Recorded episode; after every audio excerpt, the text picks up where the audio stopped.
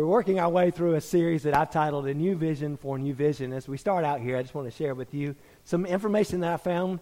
The National Fatherhood in, uh, Initiative recently did a study to determine the monetary costs of what they describe as father absence in the uh, average American home. So they define father absence as a situation when a child under the age of eighteen is living in a home without either a biological or a step or an adoptive father. So really there's no official father figure in the home.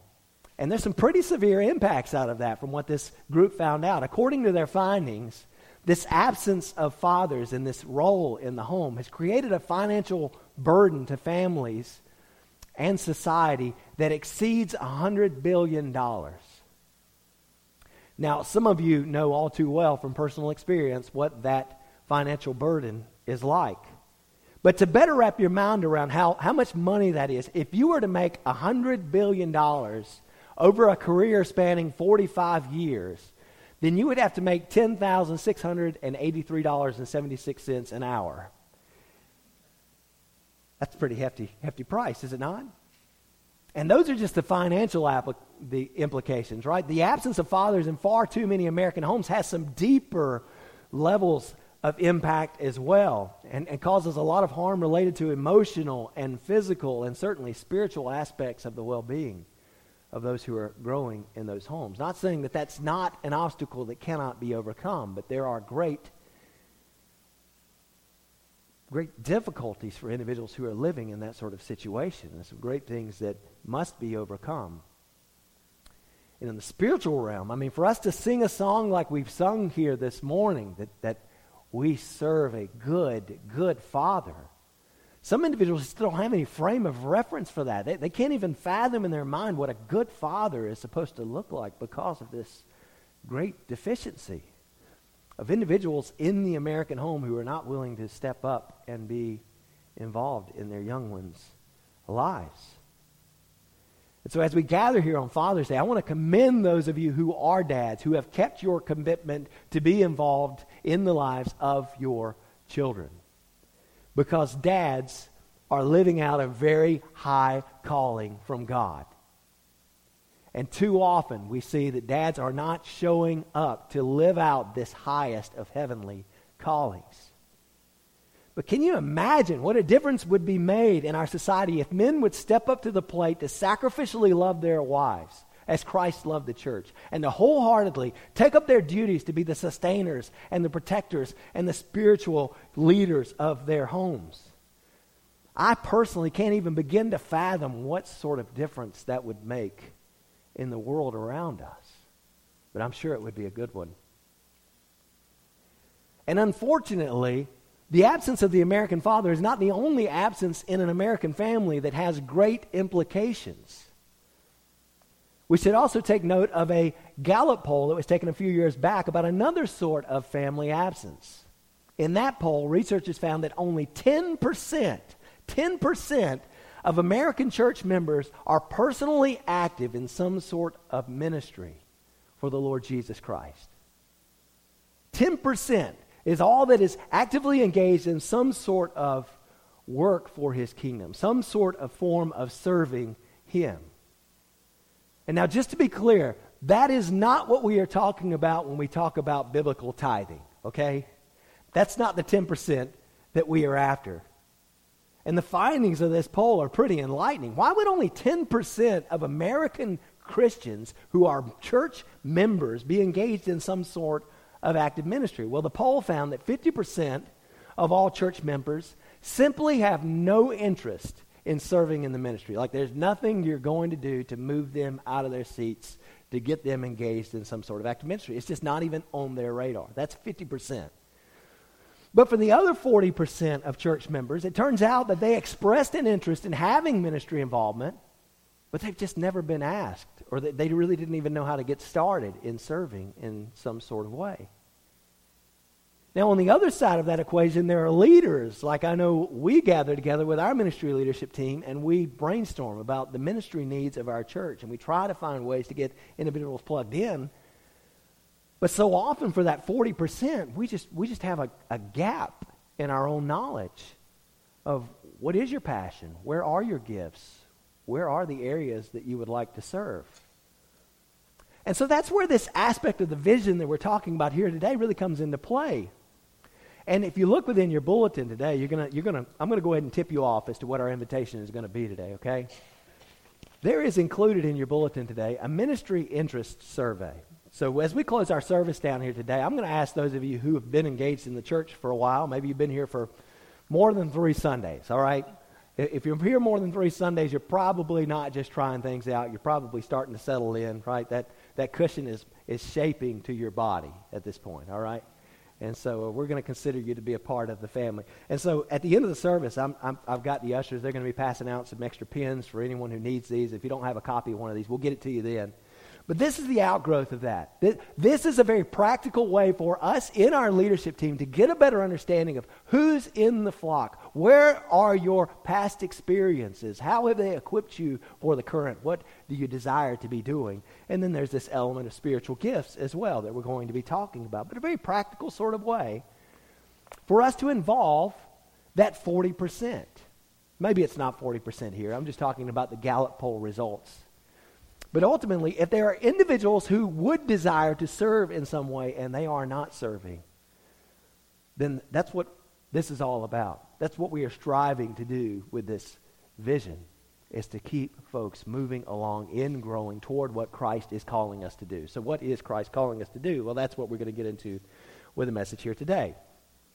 But dream with me for just a moment. I mean, can you imagine what it would look like if, if every church in America could find a way to put that willing, but not really knowing how, forty percent of its membership into service of Christ our King?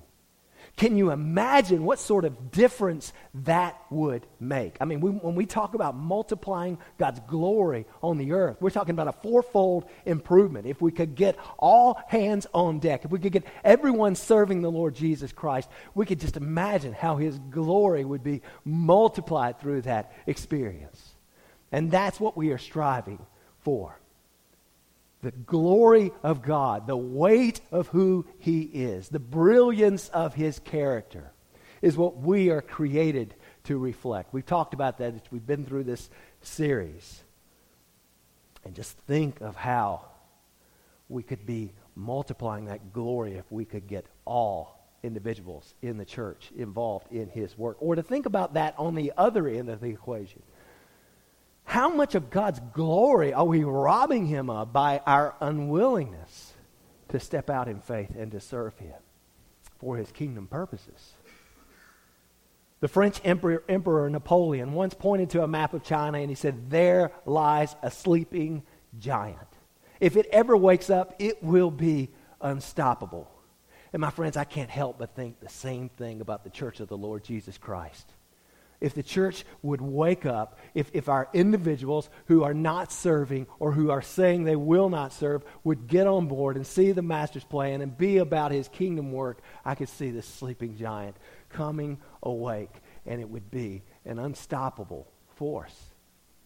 And so we are striving together as a body to work toward this vision where every member is a minister. My goal through this current series that we've been working through is to give you a glimpse of something greater. I, wa- I want you to have a taste of how things could be in hopes that we as an organization would align ourselves in such a way that we'd strive toward this vision of something better that God is leading us to, something better that God has in store for us. And so we've been focusing on a new vision for new vision. And we've summarized that new vision in the fact that we desire that through this fellowship, Christ would cause multitudes to be found, formed, fired, filled, and flowing. I don't have my posters to point to today, so you might see me pointing in the direction where they were hanging the last five weeks at various points. But ultimately, we want individuals to be found and invited to encounter God here. We want them to be formed into a vessel that is ready for His use. We want them to be uh, fired into a committed vessel that is ready to be used in His hands. And then ultimately we want to be to the stage that we are today, in that we want individuals to be filled with truth and purpose for God's glory. And ultimately, that's what God has in store for each one of us. This vision that we're working through, it's it's just a metric, just a way for us to see where are we on the path that God has in store. Because so often, we tend to have the mentality as the church that we want to grow for the sake of growth itself. That, that is, once we get individuals through the door and camped out and here on those pews for three Sundays or more, that we finished our job. When the reality is that's just the beginning of what God has in store for us. And so that's where we're pressing along in this new vision for new vision. Today we arrive at the fourth emphasis of that vision, which would be the focus for today and for next Sunday. And that is, we desire that through this fellowship, Christ would cause multitudes to be filled with truth and purpose for God's glory. We talked about these transitions as we've gone through the elements of this vision. They're in that found stage. We want individuals moving from out in the community to the crowd that are gathered here. And then as they are gathered in the crowd, we want them moving into this form stage where they're not just a part of the crowd, but they're actually being changed because of the work that God is doing in forming them into the image of his dear son, Jesus Christ. So from community to crowd, from crowd to changed. And then we want individuals taking the extra step of commitment that we talked about in the fired stage this last this past week, where we want individuals who have been changed to then move to being committed in the sense that they are yearning to be a part of this body, this structure that God has pieced together called the church. But we don't want them staying there either. We don't in, want individuals just staying in the committed phase. We want them moving then to the commissioned phase. And that's what we're talking about when we're talking about being filled, moving from being committed to being commissioned, in the sense that we have been filled with a purpose. We have been given what our Lord had designed us for at the very beginning. All this is based around this imagery of pottery, right? A potter doesn't form a vessel just so that it can sit on his shelf. He forms that vessel to be filled with something. And the essence of what that thing was desired for is based on what he puts within it. And that's what we're talking about in this element of being filled, of being commissioned, finding our purpose, getting involved in ministry. And there's a tie to the Great Commission here. We've talked about how ultimately we're desiring to fulfill what Jesus' last words were to his church, and that we are desiring to be all hands on deck with this task that he's called us to. Go, therefore, and make disciples of all the nations, baptizing them in the name of the Father and the Son and the Holy Spirit, teaching them to observe all that I've commanded you. Jesus says, lo, I am with you always, even to the end of the age. What's the filled element of that Great Commission? Well, if we're teaching one another all that Jesus has commanded us, Jesus had a lot to command us in terms of serving him and serving the kingdom of God. And so that is the essence of what we're doing, is striving to multiply God's glory on the earth. And we do that at this phase of the vision by multiplying ministers of his grace. And so our objective as we talk through this here today is to multiply God's glory on the earth by multiplying ministers of his grace.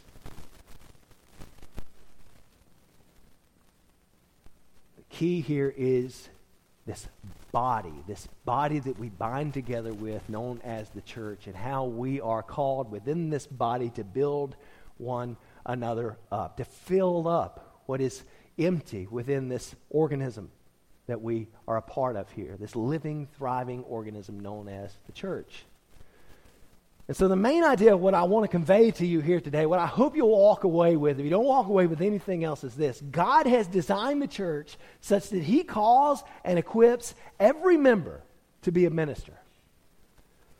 God has designed the church such that he calls and equips every member to be a minister. Now, many of us grew up in a sort of church culture where when somebody spoke about a minister, who came to mind? That's right, the preacher, the pastor, right? That was the minister, right? That's the sort of mentality that we tend to take on sometimes when we talk about a minister. But God didn't design his church in such a way that each church is intended to have only one, or only a select few, only a ten percent maybe, of those who would carry out the ministry. No, the first thing I want you to see from God's word here today is this. If you are in Christ, then you have been called to serve his family. We find that in Ephesians chapter four. verses eleven to thirteen. I'm going to read through a different, few different verses as we get to the main text for the day. So ultimately, we're going to be in First Corinthians chapter twelve. So if you want to save the flipping back and forth, you're welcome to flip back and forth with me if you'd like.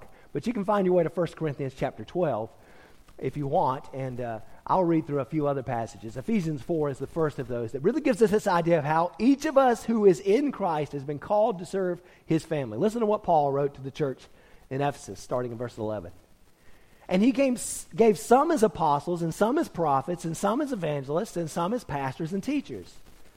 Why did he give them to the church? For the equipping of the saints, for the work of service, to the building up of the body of Christ until we all attain to the unity of the faith and of the knowledge of the Son of God, to a mature man, to the measure of the stature which belongs to the fullness of Christ. Well, this passage kind of starts off like our mindset does in, in the traditional Southern church, does it not? I mean, Paul's talking about gifted individuals, and he talks about those who are serving in official offices, right? And and he lists a few of those. He talks about the apostles, right? Apostle is just a word which means to send out.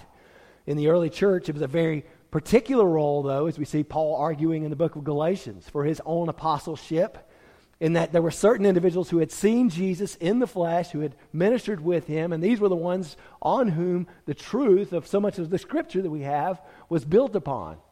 And so this role of apostles, this special calling to either Jews or to Gentiles, was a very important role in the early church and a very distinct office. But the word does literally just mean to send out. And so there's very much an essence in which there's still this apostolic function of the church where we send individuals out to take the gospel to peoples and to worlds that it, where the gospel is unknown. And so there's the first office that's kind of addressed here by Paul. The next he mentions is evangelist. This word evangelism is really the word euangelion, which which means, it's where we get our word evangelism from. It means to sh- to speak the good news, to spread the good news, to share the good news. So there are certain individuals in this sort of office who have this special gifting to share the good news of the gospel with others. Then Paul talks about pastors and teachers, and really in the Greek, these words are in such a way that they indicate it's basically a pastor-teacher. It's talking about one individual who fulfills both of these sorts of roles. And ultimately, we would expect that, right? I mean, if you had a pastor who wasn't good at teaching the word, he's probably not going to be very good at steering the sheep in the direction they need to go, because that's the food we need. That's the sort of counsel we need. These are the barriers that God has established for us to guide us as a flock. And so God has given us all of these gifted individuals in the church, is what verse eleven shows us here. But why? Why did God give these gifted individuals to the church?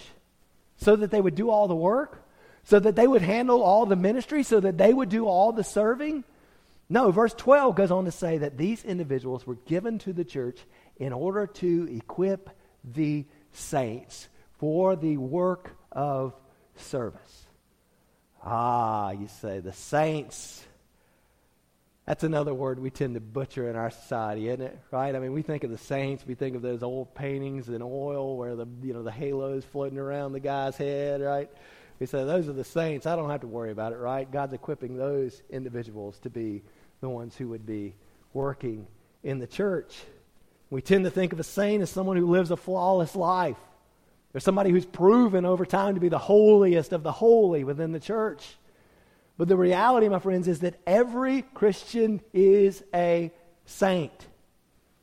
Now, the Apostle Paul wrote a lot of letters to various churches around his, in his day. Many of those he was involved with on his various mission trips. And at the beginning of a few of these letters, we, we see him referring to those that he is addressing as saints. For example, in the opening verses of First Corinthians, Paul addresses his letter to the church of God, which is at Corinth, to those who have been sanctified in Christ Jesus, saints by calling, with all who in every place call on the name of our Lord Jesus Christ, their Lord and ours. So who are the saints? It's those who have been sanctified in Jesus, those who call on his name, those who align themselves under him such that he is the Lord of their lives. You see, a saint is nothing more than a saved sinner. So who is it that the officials of the church are supposed to be equipping then? Who is it that's supposed to be doing the work of service and building up the body of Christ? It is the saints. It is saved sinners. And if you know Jesus, my friends, then what we see here in Ephesians chapter four is that you have been called to minister to Jesus. You have been called to serve him. Now, now some man comes in the New Vision here and asks you, can you show me to the minister? Here's what you can do, all right? First of all, ask that individual, ask that man, say, say, are you a believer in the Lord Jesus Christ? And you'll probably think that's a little bit awkward since he just asked you to show him to the minister.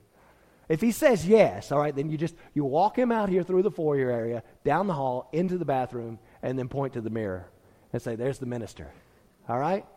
Because the reality is that any of us who are in Christ are ministers of Christ. How's that for a hospitality strategy? Every Christian is called to do the work of service that builds up the body of Christ and pursues the unity of the faith that increases the knowledge of the Son of God, is what Paul writes here in Ephesians. We're all in this family together.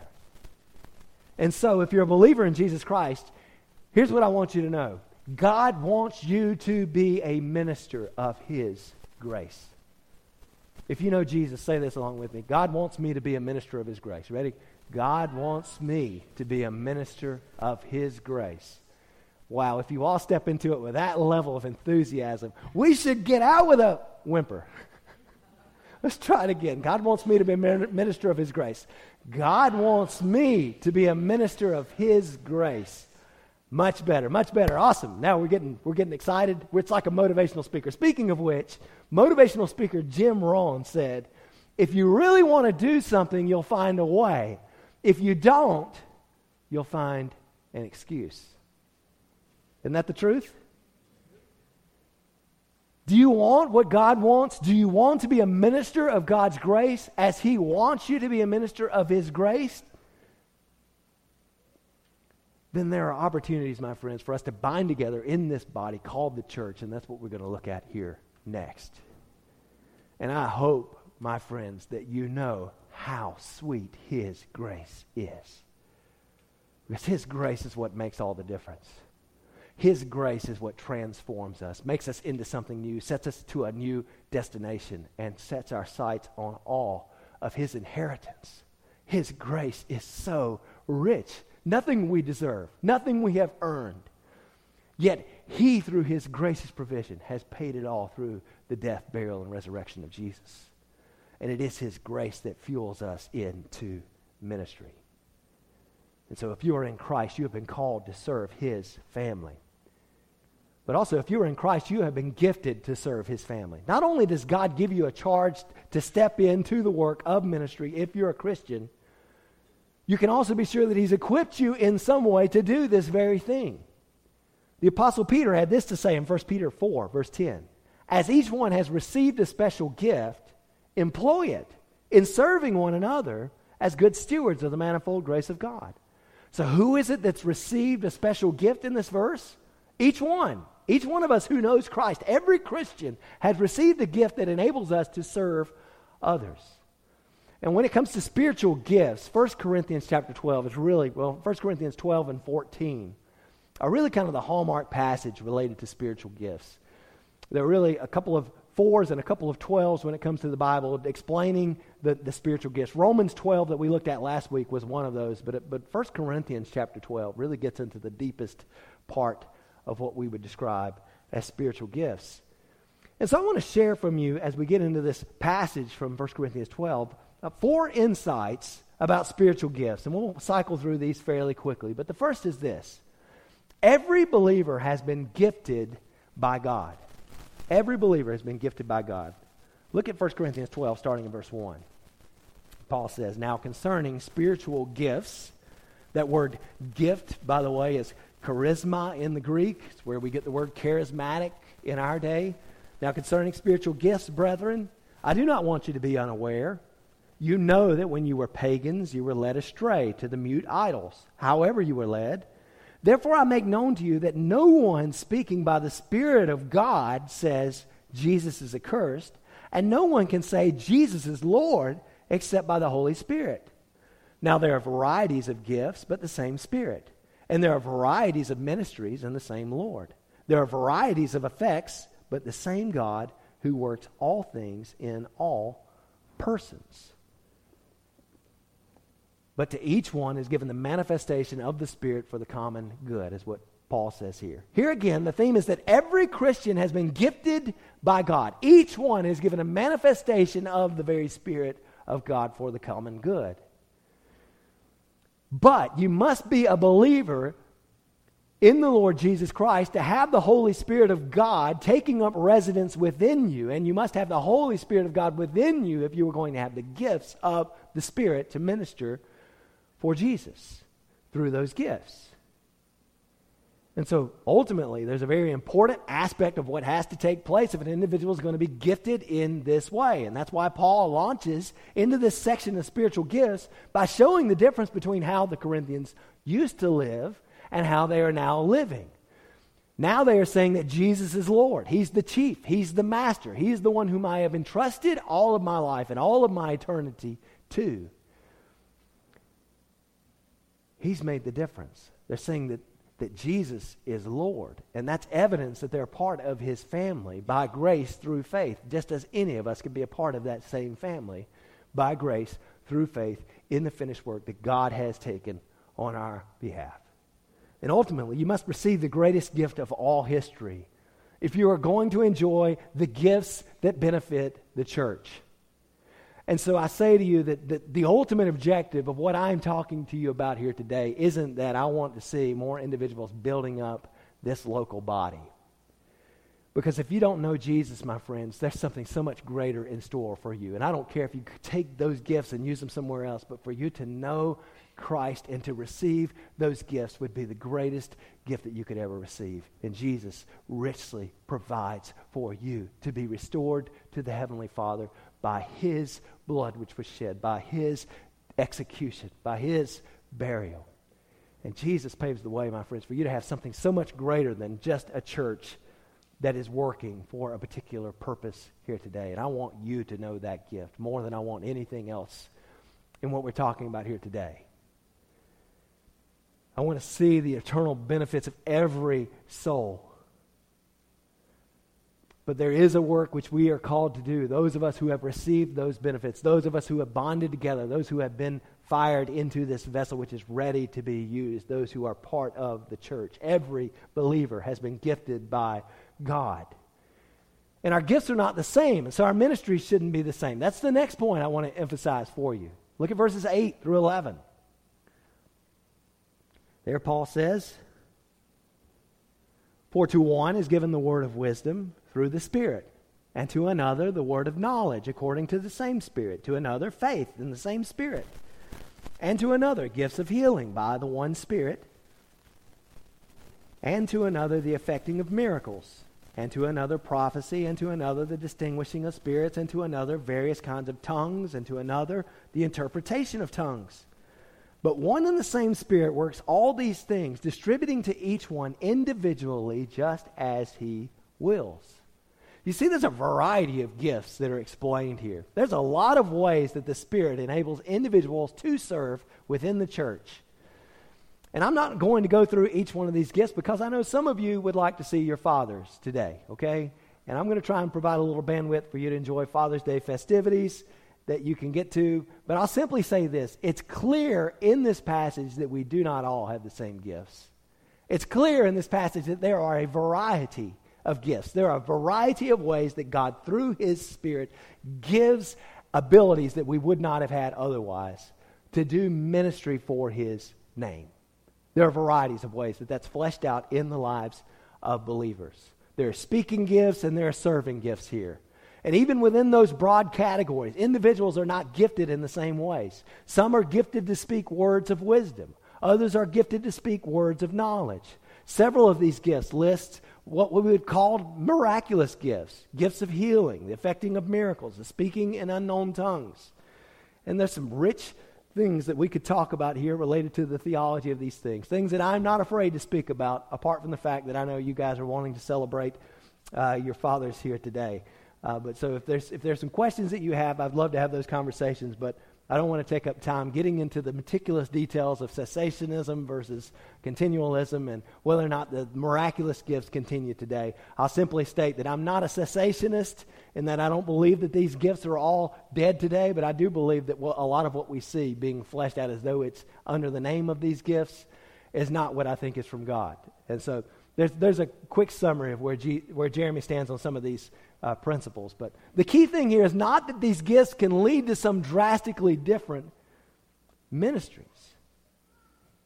You have the gift of wisdom. You could and, and never come near being a prophet who speaks the direct words of God. The, these gifts are not all the same in each individual. And so we should expect to see a variety of gifts within the body that we call the church. And I believe that many times individuals are hesitant to get involved in the work of the church because they see an individual or a group of individuals that are gifted in a particular way that they are not. And they look to that and they say, well, that's what spiritual giftedness looks like, and I don't have that, and so there's no reason for me to get involved in the work of the church. Well, the reality is we're all gifted in different ways. And the fact that you see someone who is strong in certain areas does not mean that you are not strong in other areas. If you have received Christ, then you have gifts that are ready to be used in His service. That's what Paul is making clear in these verses here. And that, and Paul, this, through this passage, he makes it clear that one Spirit gifts us in different ways as He wills. So stop looking at what your brothers and sisters are doing to determine if you're qualified to join in with others in serving Jesus. Your gifts are your own gifts. If you've been saved, just trust God that He's gifted you for His service. Yield your life to His Spirit, not to your assumptions, and see where He leads you. Now, I just want to give a quick word of caution here. Some gifts aren't manifested until we have a chance to use them, right?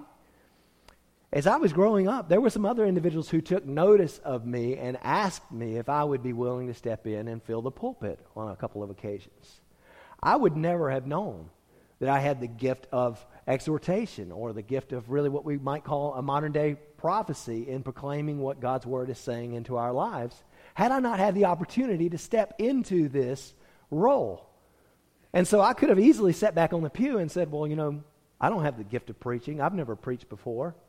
Right? But until you step in and really try some things out in the church, you're not going to know truly what your giftings are. So there's some element of faith which says, I'm just going to step out and try some things. And there's some element which we as a church have to be okay with failure, okay? It's all right to fail when you're trying to figure out what your gifts are. It's okay to put yourself out there and to figure out this is not my thing and then to back out. I think so often in our churches, and, and we have a lot of this in our church, if you take a ministry position, it's a life sentence. And like the only way you're going to get out of that is if you die or you leave the church, okay? We don't want that here, okay? We want you to be able to get involved in ministry and, and maybe you find out it's not your thing. It's okay to back out. It's okay to fail in that. All right? So I want to I want to break that barrier down in realizing that all of our gifts are not the same. And so all of our ministries should not be the same. Next thing I want you to see is that though our gifts are different, we all work to build up the same body. Look at verses twelve through twenty.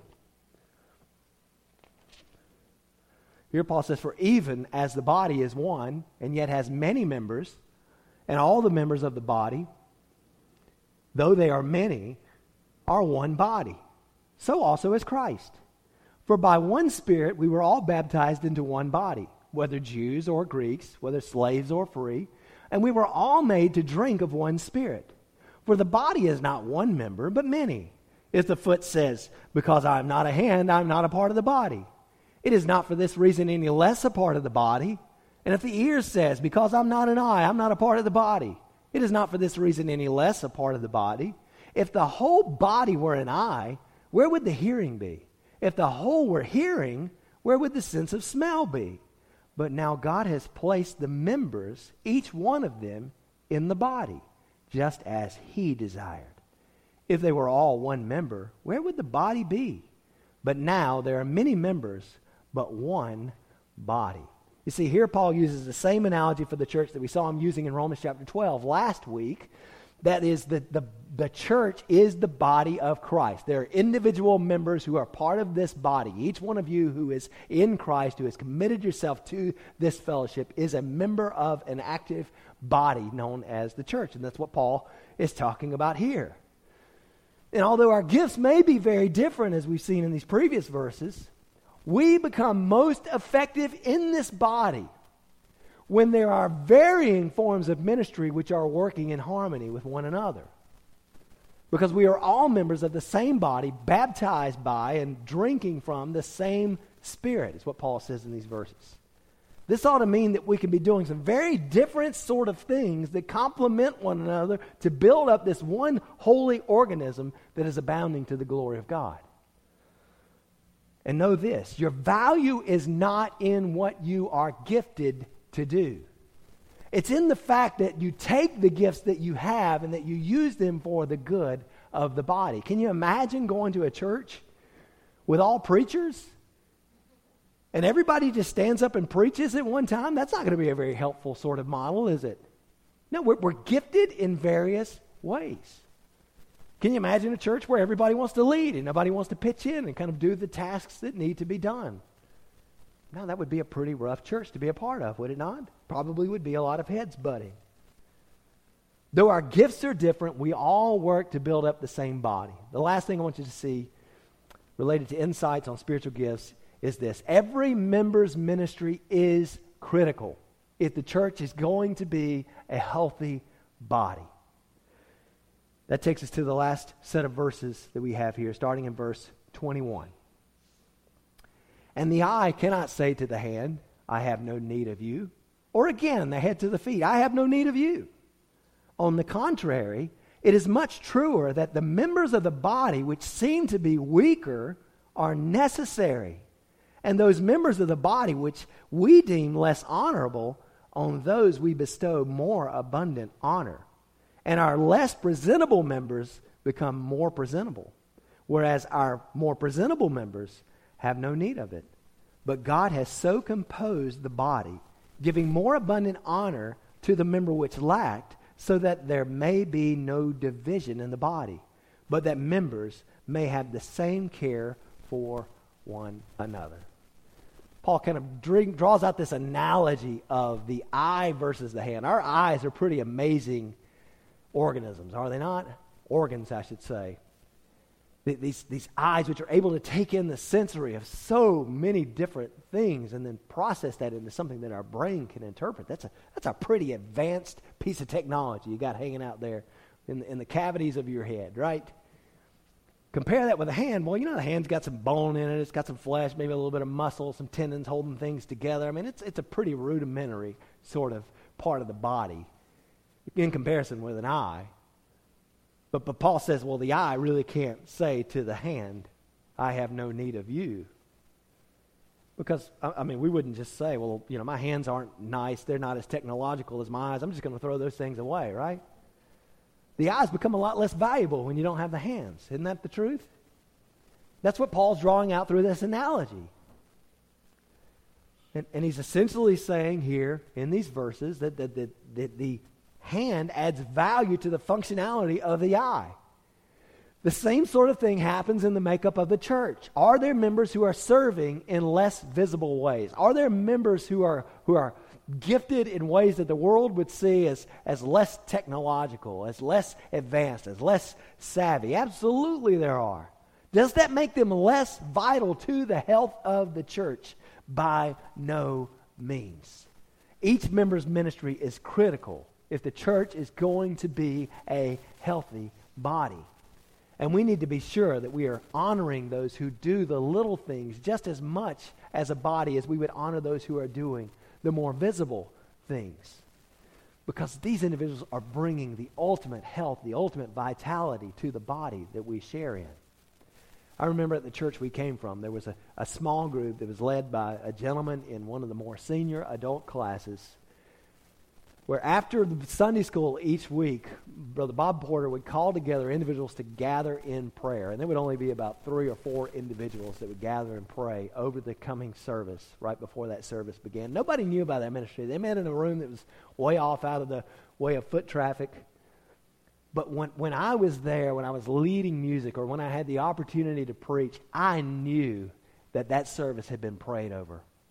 I knew that, that God had been reached out to, to to ask for his blessing over the time and the, and the efforts of what we were doing. Just a, such a small, unseen ministry, but a very vital ministry to the life of that church.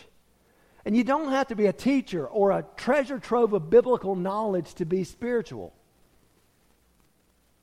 The sum of what all of what we see in these these, these verses in, in First Corinthians chapter twelve here today is this. We need you. We need all of you using your gifts, exalting the Lord Jesus with what makes you unique. And even small efforts can make an eternal significance. I, I could just envision, I could just imagine how maybe one day in heaven we'll, we'll be standing and someone will come and say something like this to us, man, I, I just want to thank you for folding those bulletins before the worship service, because it was the message that I found within those bulletins that showed me to the event where I ultimately learned about Jesus and came to faith in him. Or, or I can think maybe, you know, maybe someone says, well, thank you for bringing those cans to the movie night, because that just made that such a wonderful event that I found a church home and then I found individuals who loved on me and helped me work through the addiction that I was battling in my life. Because it takes every aspect of who we are, every essence of what our gifts are, to see Christ's glory resounding here on the earth. Wouldn't it be awesome to hear something like that? Because we had just been faithful. We had taken what we have. We had put it to work for his kingdom. We had been filled with truth and purpose for him. And so we did what we could. And we saw his glory resounding on the earth. That's what we're striving to do through this vision. And if you are here and if you are in that forty percent, there are so many of you that I just don't know where your history is, what your experiences are, what your passions are. And this is an avenue for us to learn those things with this little handout that we've got today. So if you're in that statistical forty percent of the Gallup poll and you really desire to be involved in service, I really want every one of us that's here, that's been here three times or more, I've mentioned, to fill out one of these sheets so that we as a as a as a leadership team can just know what kind of gifts has God put in this in this place. I'm going to close this with a word of prayer.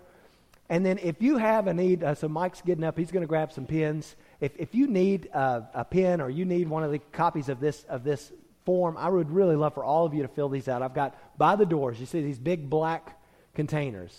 That's where I want you to drop these in after you've had the time to fill them out. There's a section on here for spiritual gifts, and and uh, there's a link to a spiritual gift survey. I'll tell you what I'm going to do.